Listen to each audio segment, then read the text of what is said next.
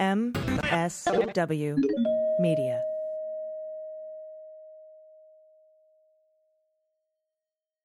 Thanks to Avast for supporting the Daily Beans. With Avast One, you can confidently take control of your online world by helping you stay safe from viruses, phishing attacks, ransomware, hacking attempts, and other cybercrimes. Learn more about Avast One at avast.com. News with swearing.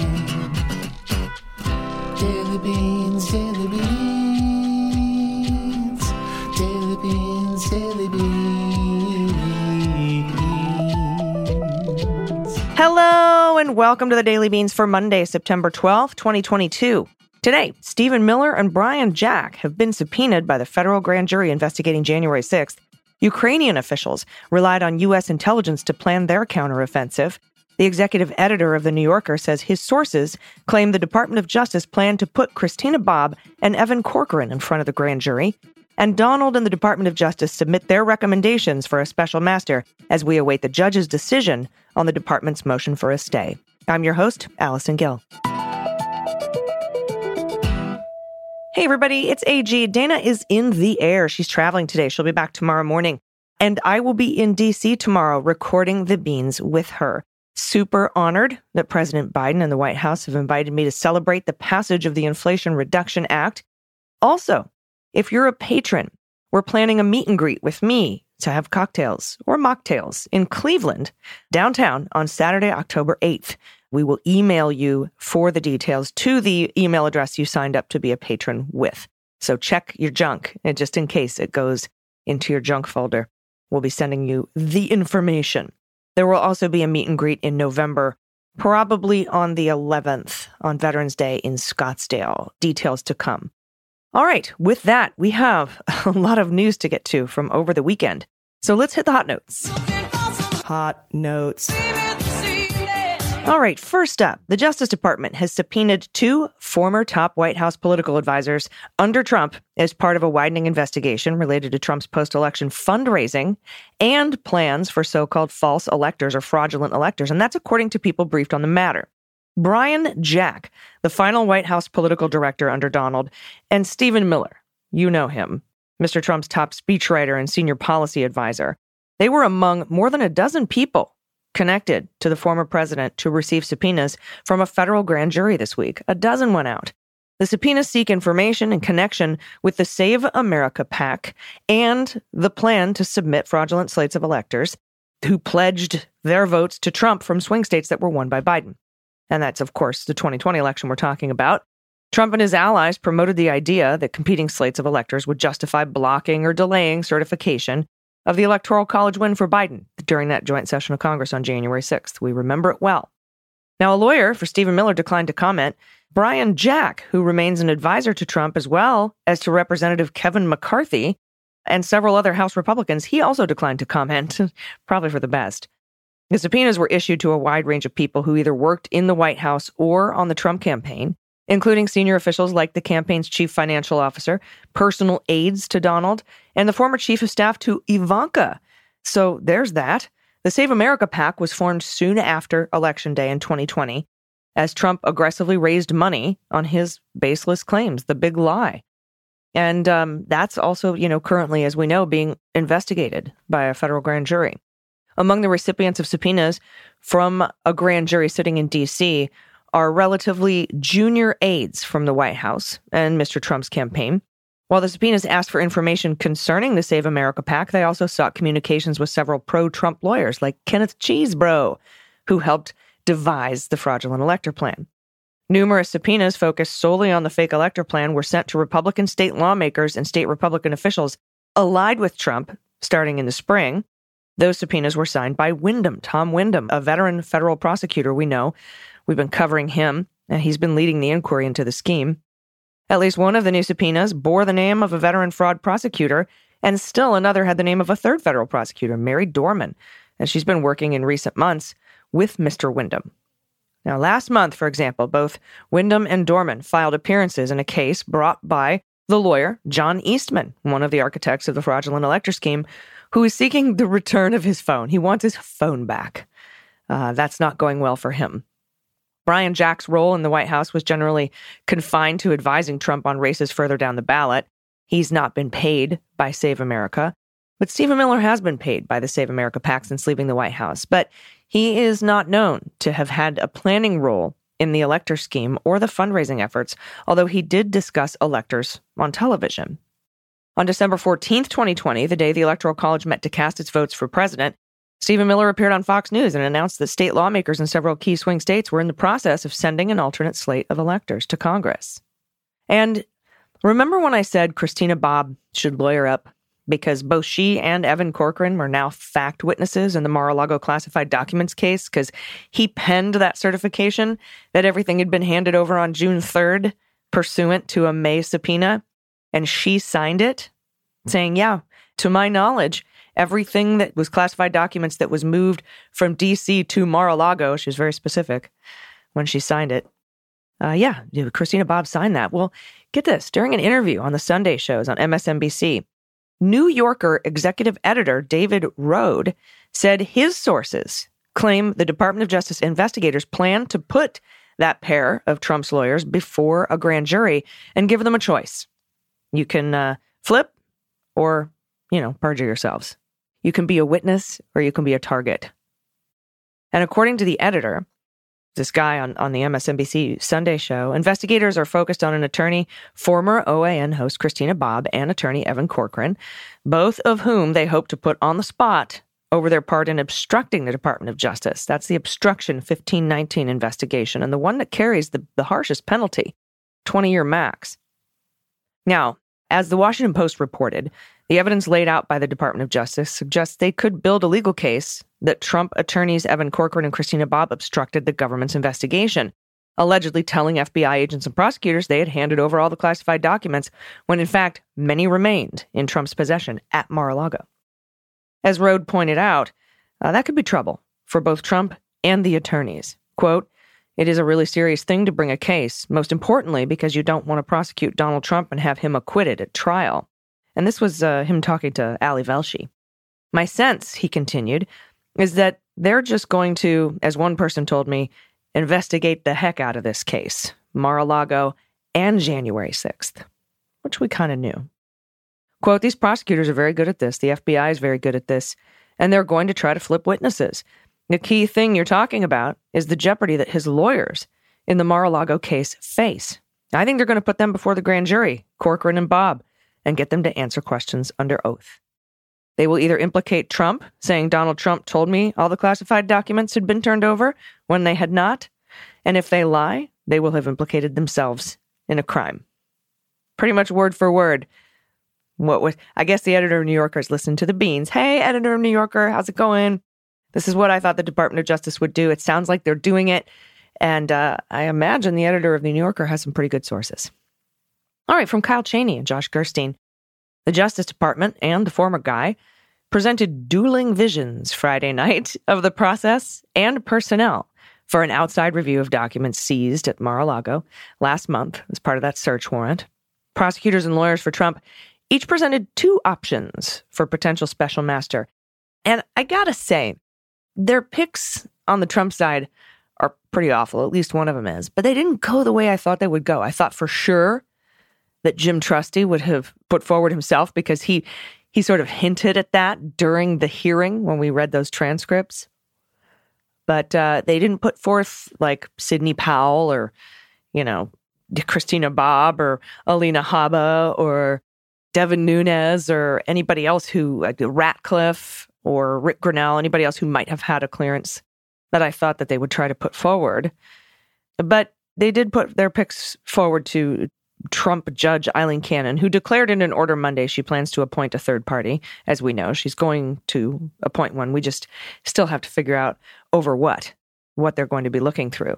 The Justice Department proposed Barbara Jones, former federal judge, Bill Clinton nominee, and she has been the special master for both the Rudy Giuliani case and the Cohen case, both lawyers, by the way, as we know.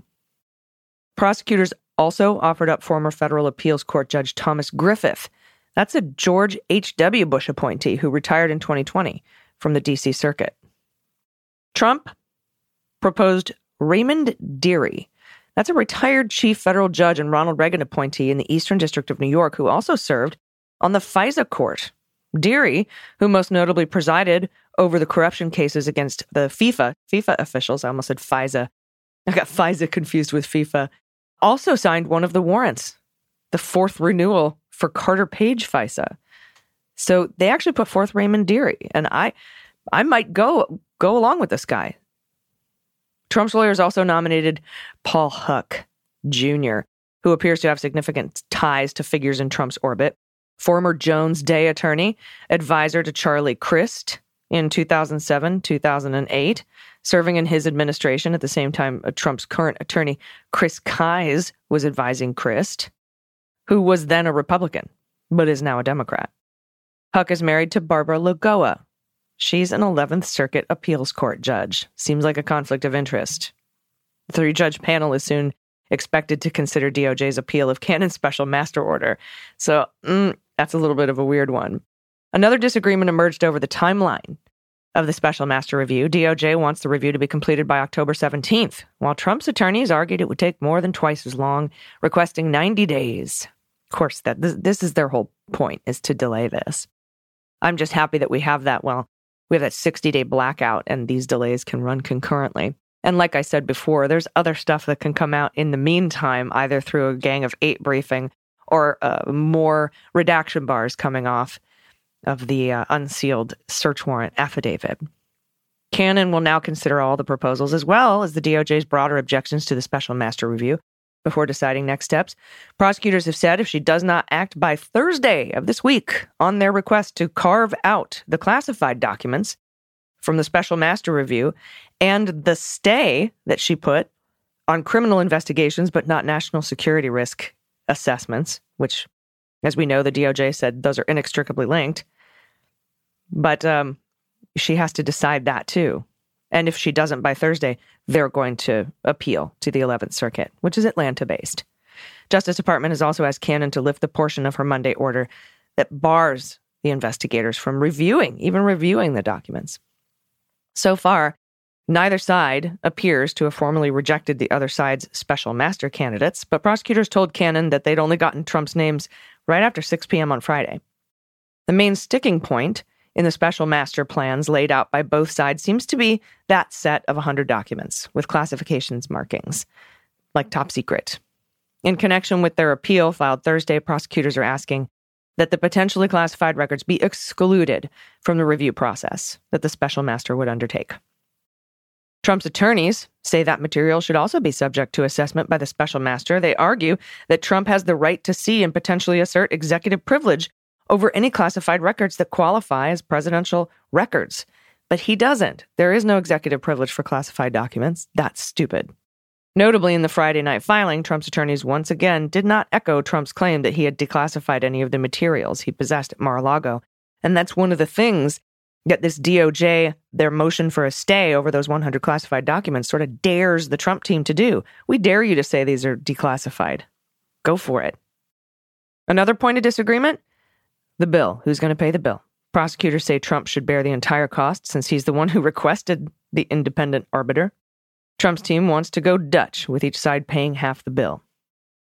The next action in the legal fight is expected this morning when Trump's attorneys face a deadline, 10 a.m. Eastern, to respond to the Justice Department's request that Cannon exempt the records with classification markings from the special master's review. Trump's lawyers signaled Friday they plan to oppose that carve out. It'd be interesting to see what their argument is for a special master to review classified documents that belong to the executive branch and are necessary for two essential functions of the executive branch criminal investigation and national security risk assessment.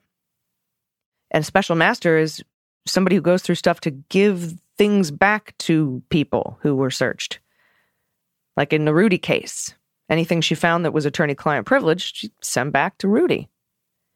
But in order to do that, Donald has to prove he has possessory interest over these 100 classified documents, and in no universe does he. But the Department of Justice, like I said, has an ace up its sleeve. As Marcy Wheeler has pointed out, both houses of Congress are back in session this week, and the Department of Justice mentioned briefing the Gang of Eight in its filing. They have also gone back to Judge Beryl Howell to ask to unseal more of the search warrant affidavit before Judge Reinhart, who's the judge that signed off on the search warrant and released the redacted affidavit. Even with Judge Cannon's injunction, nothing is stopping the Department of Justice from briefing the Gang of Eight as part of an ongoing national security risk assessment, right? That's not part of a criminal investigation. That's what they're temporarily blocked from using these documents for. Although, if for some reason this judge decides that a special master needs to go through them, then that might delay a briefing. But of course, the intelligence community already knows what's in there, and they don't need the documents to brief the Gang of Eight. So, anyway, and you know, Congress doesn't do criminal investigations, so that's not part of you know the criminal investigation stay. And nothing blocks a Democratic member of the Gang of Eight from telling us what they learn in a briefing by the by the intelligence community. Except, of course, you know they wouldn't tell us what the classified information is. So between the Gang of Eight briefing that could take place and the unsealing of additional information, including information about the subpoenas for additional documents that happened in May, and the Mar-a-Lago surveillance video subpoena, we could learn substantially more than we already know. Again, none of which we would have learned had Donald kept his mouth shut. And as Marcy points out, this will keep the news of the stolen classified documents a point of discussion leading up to the election, during which the Department of Justice will not make any overt investigatory moves. I know everybody wants Donald arrested, but I don't think they're going to do that 60 days in the run up to an election, even though he's not a candidate. He's the head of the party and he's endorsed several. I think they're going to err on the side of caution on that one. But this is rather brilliant if they decide to go that route. Brief the Gang of Eight and unseal additional information because it's it's Trump who's demanding all this. And let's go over to Ukraine. Senior Ukrainian officials stepped up intelligence sharing with the U.S. counterparts over the summer as they began to plan the counteroffensive that allowed them to make dramatic gains in the Northeast in recent days. A shift that allowed the United States to provide better and more relevant information about Russian weaknesses. That's according to American officials. Throughout the war, the U.S. has provided Ukraine with information on command posts, ammunition depots, and other key nodes in the Russian military lines. Such real time intel has allowed the Ukrainians, who U.S. officials acknowledged have played the decisive role in planning and execution, to target Russian forces, kill senior generals, capture senior generals, force ammunition supplies to be moved farther from the Russian front lines, just really cut them off at the knees. But early on, American intelligence officials said they often had a better understanding of Russia's military plans than of Ukraine's. Concerned that sharing their operational plans could highlight weaknesses and discourage continued American support, the Ukrainians were guarding their operational plans. Even as American intelligence was gathering precise details on what the Kremlin was ordering and Russian commanders were planning. But as Ukraine laid its plans to strike back against the Russians, senior leaders in Kiev decided that sharing more information with the U.S. would help secure more assistance and senior U.S. officials declined to say how much details from the counteroffensive plans Ukraine had shared and how much advice the United States had offered. But one official said Americans had constantly discussed with Kiev ways that Ukraine could blunt the Russian advance in the country's east. The gains in the Northeast, including the recapture of Izium, a key railway hub, were the most important advances Ukraine has made so far. General Hodges said the recent successes indicate that Ukraine's efforts to retake land in the south and east could unfold more quickly than he previously assessed, even setting the stage for an attempt to retake Crimea. Other experts agreed the tide is turning for Ukraine. And by the way, that whole southern counteroffensive that we all heard about was disinformation put out to fuck over the Russians. And it worked. A clear message to all the fascists out there do not fuck with those of us who intend to preserve democracy, whether it's here or abroad. November is coming. All right, I'll be recording a bonus episode for patrons about the forthcoming book by Geoffrey Berman, the U.S. Attorney Donald and Bill Barr pushed out of the Southern District of New York, and how they put their thumbs on the scales of justice in multiple Mueller investigations. That bonus content will be up sometime this week for patrons. To become a patron, just go to patreon.com slash mueller she wrote. You'll also become automatically a patron of the Daily Beans. You'll get, you'll get the premium ad-free feed of the Daily Beans. So that's pretty cool. All right, we'll be right back with the good news. Stay with us. After these messages, we'll be right back. Hey, everybody, it's AG. It's important to take digital security seriously. Avast has been a global leader in cyber protection for more than 30 years and is trusted by over 435 million users, preventing over 1.5 billion with a B attacks every month. Avast empowers you with digital safety and privacy no matter who you are or where you are or how you connect. It allows you to enjoy opportunities that come with being connected on your terms. And now they're introducing Avast One. Avast One is their best protection yet, giving you everything you need to take control of your safety and privacy online, accessible through an easy to use interface. Avast's privacy features keep your identity and actions hidden while online, while their security solutions stop malware, phishing, and virus attacks. Plus, their performance products clean up and speed up your devices. It's a trifecta, making your life safer and easier. Avast has a free version that includes all the essential features, such as a free antivirus, free VPN, and free firewall protection, because everyone deserves to feel safe and secure. Some of my favorite features that firewall protection is huge. Keeps my personal information secure, prevents attacks that seek to access my computer and steal my data. And their ransomware protection that secures photos, documents, and other files from being modified, deleted, or encrypted by ransomware attacks. Thanks to Avast for supporting the Daily Beans. Confidently take control of your online world with Avast One. It helps you stay safe from viruses, phishing attacks, ransomware, hacking attempts, and other cybercrimes. Learn more about Avast One at avast.com. That's A V A S T.com. Avast.com. Everybody, welcome back. It's time for the good news. Who likes good news? Everyone? Then good news, everyone!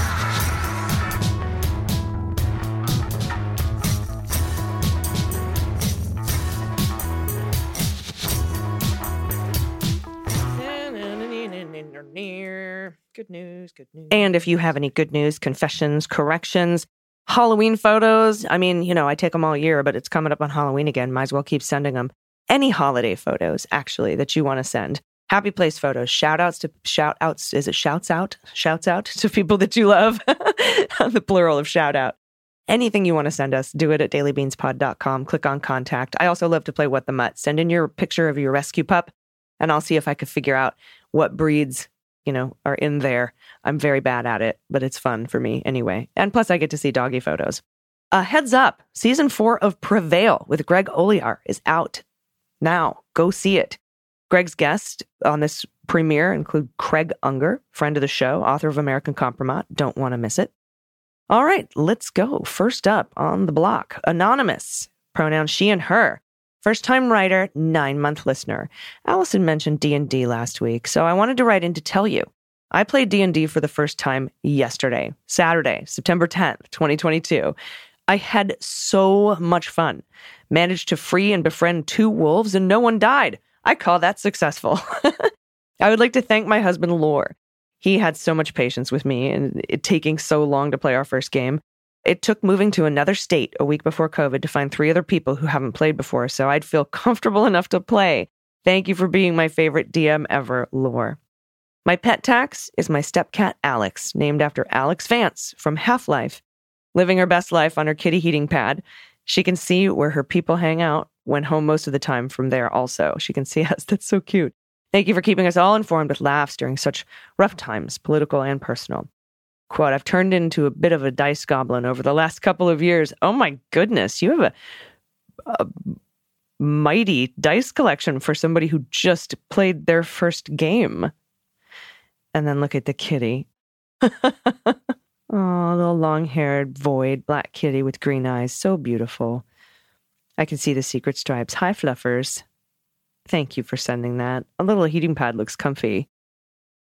Oh, I appreciate that. And awesome. Yeah, D&D. It's there's it's so much fun. I also recommend highly there's a new role-playing game called Kids on Bikes that a, friend of mine helped helped create. It's um it's a an RPG about it, it's based on like Stranger Things. Kids on Bikes. Check it out. It's fun. All right, next up from Evan, pronouns he and him. Lovely Lady Legume, thank you for the daily booster shot of realistic optimism. I have a Halloween item for you. My wife grows orchids, tulips, roses, etc., and is truly amazing. But she found out that hair is great for protecting tulip bulbs from chipmunks. So she got a big bag of clippings from a hairdresser and plants the bulbs wrapped in hair. It works great because eventually the hair surfaces And as the pics show, it results in what looks like a serial killer's mass grave, zoinks. On top of that, during the summer, she hangs her orchids on the tree out front on wooden structures that look really creepy out of context. I call it the Blair Orchid Project. Between those two things on our front porch, we are ready for Halloween. You, Dana, and your guests are a breath of fresh air. I can't wait for the podcast that comes if and when Donnie goes to prison. Keeping the faith. That will be a, a heck of an episode. Yeah, this looks creepy AF. I do see the Blair Witch Project uh, uh, effect here. I definitely do. And I think you are ready for Halloween. Yeah, that's, yeah. that is pretty creepy. But hey, you got to do what you got to do. I'd love to see some of the uh, like final flowers, like that aren't wrapped in hair and hanging from trees. Thanks. Next up from Jennifer, pronouns she and her. Hey, Beans Queens. Writing in again for a mashup of reasons. I sent pictures a few months back when my middle descendant graduated from community college. They have transferred on to their next school where they will complete their bachelor's and then go on to their master's in PsyD. Anyhow, they made me a dog grandma this weekend, and now we can play What the Mutt. Awesome. Meet Jabari, who was found on the side of a freeway somewhere in southern North Carolina. The vet says he's about seven to nine months old. He is such a good boy. He took the three hour car ride back to Richmond, Virginia, like a champ. My other bit of good news is that I'm participating in my first art show at a local gallery next weekend.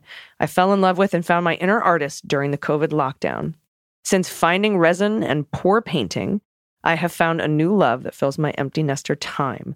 I still feel like a bit of an imposter calling myself an artist since I'm an accountant by day, and those two identities don't normally go together.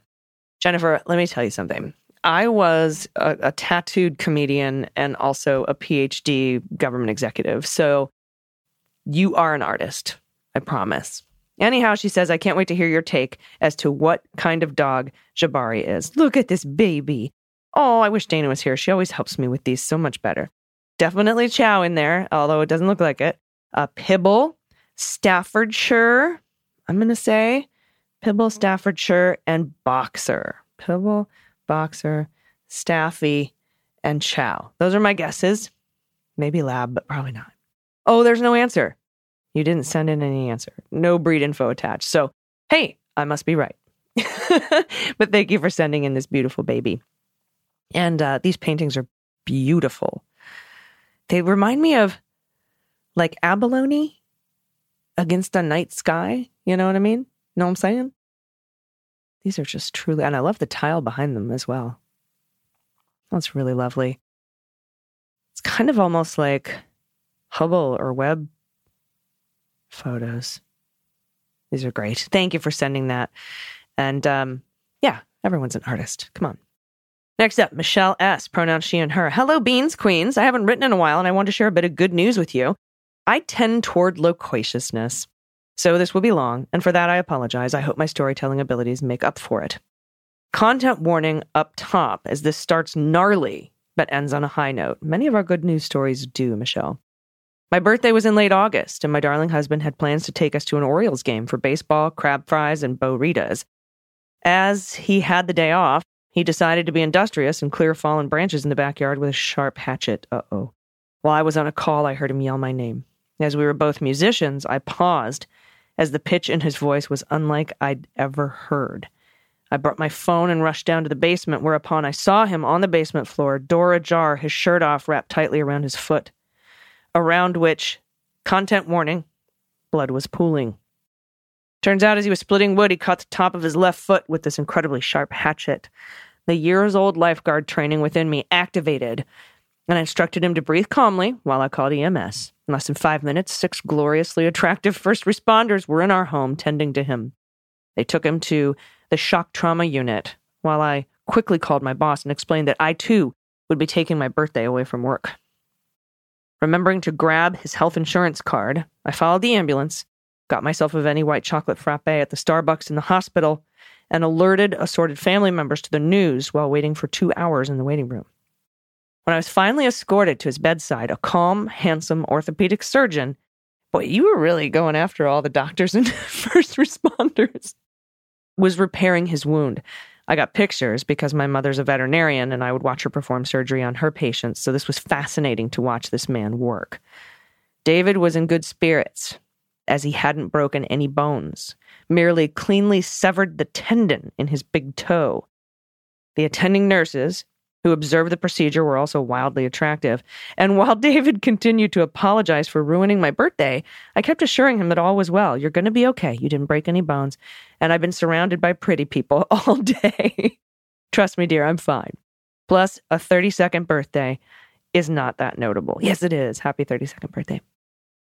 The surgeon stitched him up, gave him all kinds of gauze, betadine pads, and wraps. He was fitted with a leg boot and crutches, prescribed amoxicillin, and home we went. His stitches come out this coming Tuesday. That's tomorrow.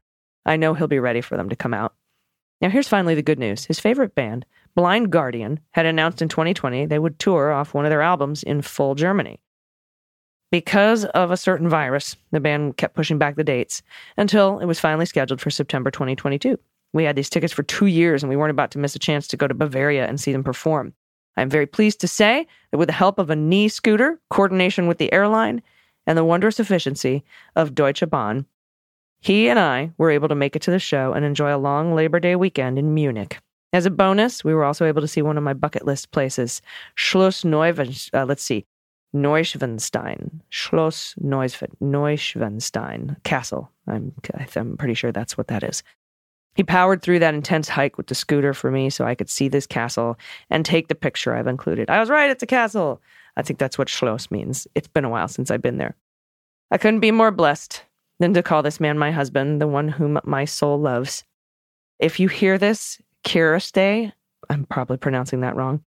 I know I love you with every cell in my being, and I will count it among my life's highest blessings that you climbed that mountain with me to see this magnificent sight. Now, there's a link here. What happens if I click on this? Oh, no, it's a redirect notice. So I think it might have been a pronunciation key of Karastay. Uh, I hope I'm pronouncing that right. Anyway, thank you, AG and DG, for letting me share this with you. We're now back from our travels and ready to exert our efforts to flip Pennsylvania's Senate seat and making urgent calls from our little corner in Maryland. Keep up the good work and remember to take time for yourselves to see the sights you've long wanted to see AG, go to Iceland at your earliest chance. It is otherworldly. All my love to you both. And there it is. There is the Schloss Neuschwanstein. It is beautiful. How do you even get up there?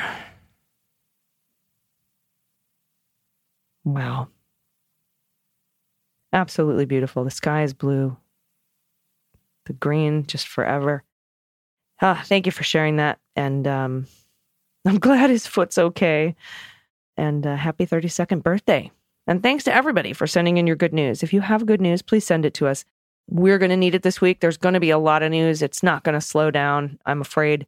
I know we're going to probably get some more committee hearings in the coming weeks. And then, you know, I, I don't think that uh, we, you know, we, we're going to see some more from this affidavit. We might learn more about what kind of documents were stolen, maybe that some were lost maybe that some were compromised.